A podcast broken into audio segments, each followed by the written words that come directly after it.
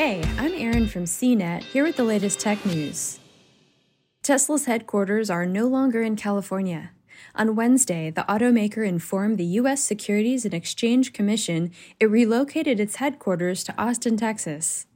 The move makes good on CEO Elon Musk's promise to pick up and leave California amid spats with local government over COVID 19 protocols when the virus first began to spread in the U.S. last year. Musk, who himself has moved to Texas, reiterated the plan back in October, but did not give a time frame for when the carmaker would officially pack up and leave. The SEC filing mentions Tesla's HQ will be located within Gigafactory, Texas, a new plant the automaker hopes to finish by the end of this year. The factory will first build the Model Y in small numbers as production ramps up to take some of the pressure off Tesla's sole plant in the US back in Fremont, California.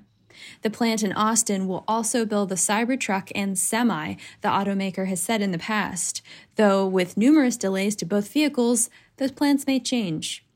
Musk's other company, SpaceX, remains headquartered in California, but launches its rockets in South Texas on the Gulf Coast.